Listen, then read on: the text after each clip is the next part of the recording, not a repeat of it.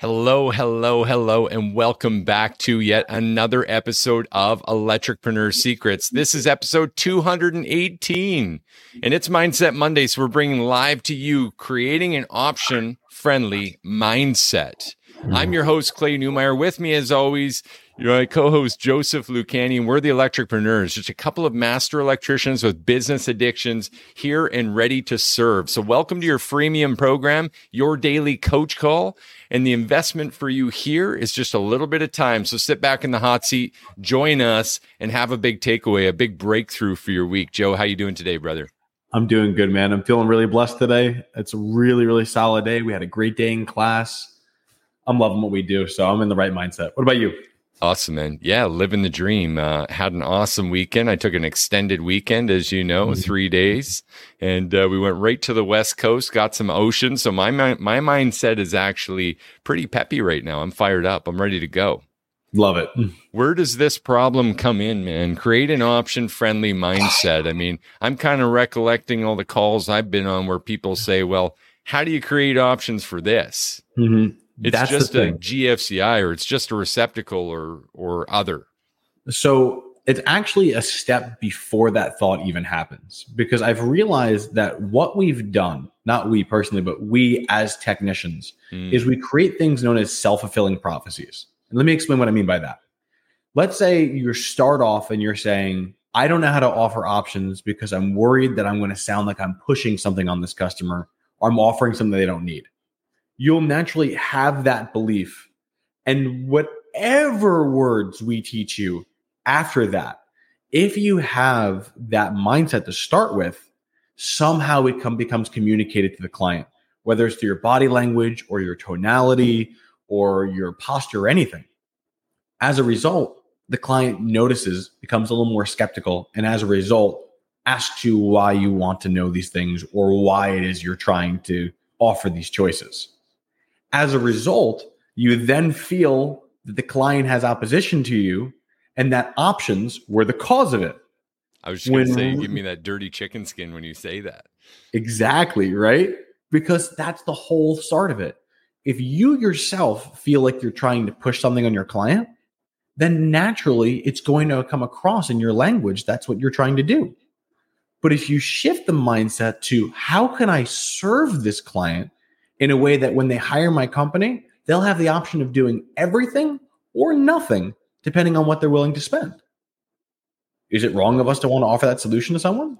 Not at all, man. My Facebook post was about this. Did you read this, come up with a topic, and then pitch it?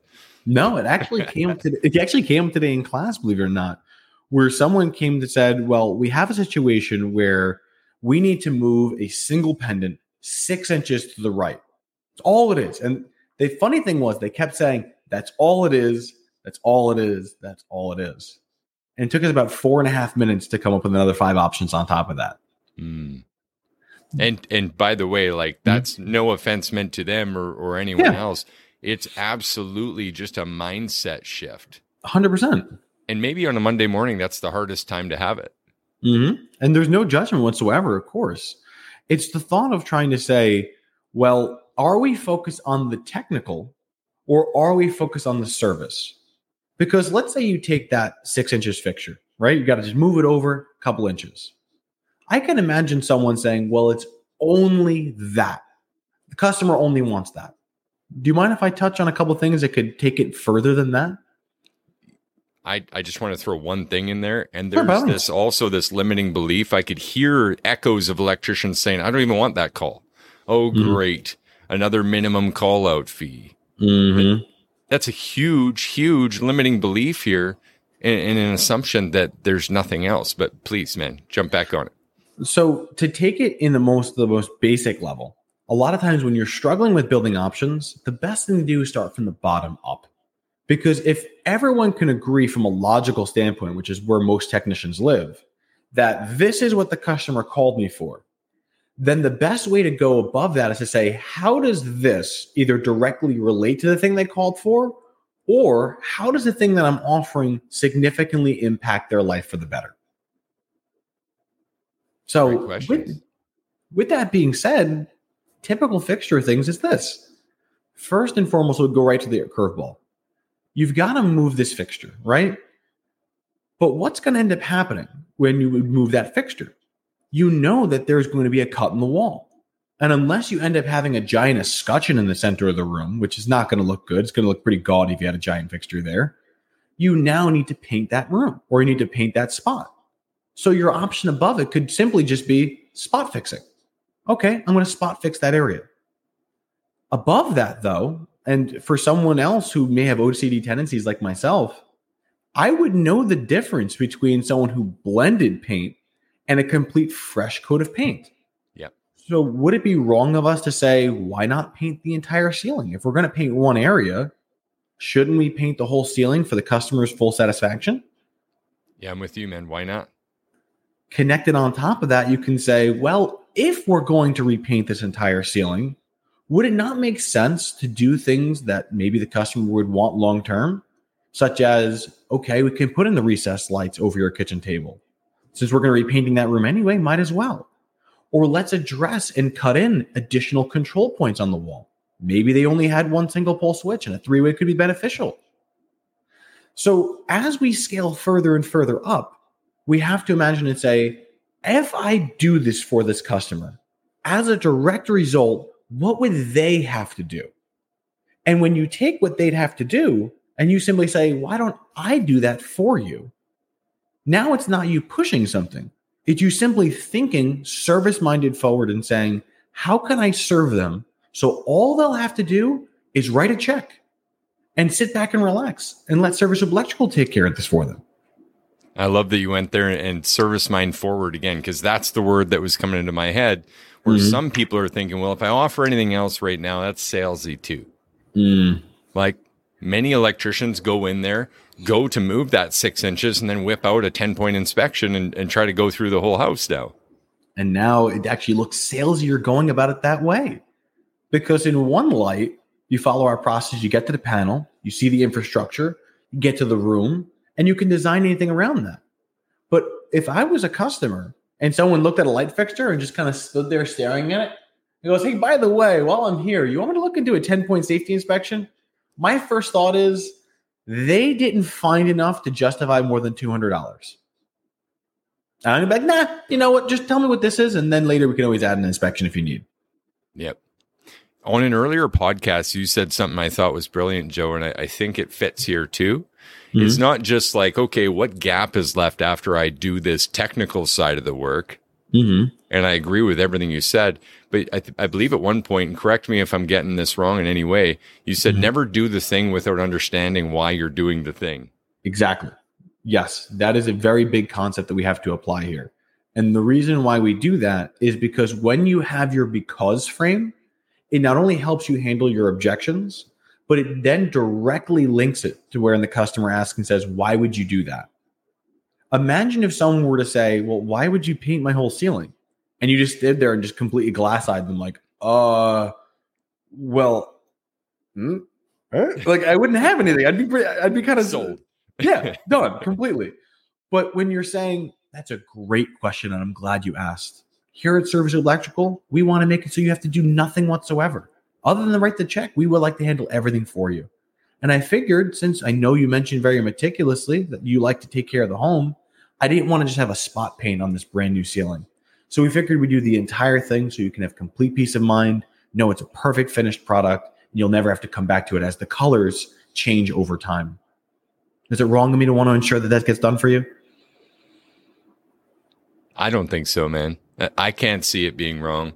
I mean, the reality is, and I think we've touched on this a time or two before, but the reality mm-hmm. is, even the person, the homeowner that is with intent to take care of that themselves, mm-hmm. is likely not to do it. And if they even were going to do it, it's likely not to happen for weeks to months to sometimes years. Projects like that go on. Please jump back in that was an exact situation that I had in my own life where when I completely renovated my basement, like we had just an empty space and I built the gym and framed it and wired it and all this stuff.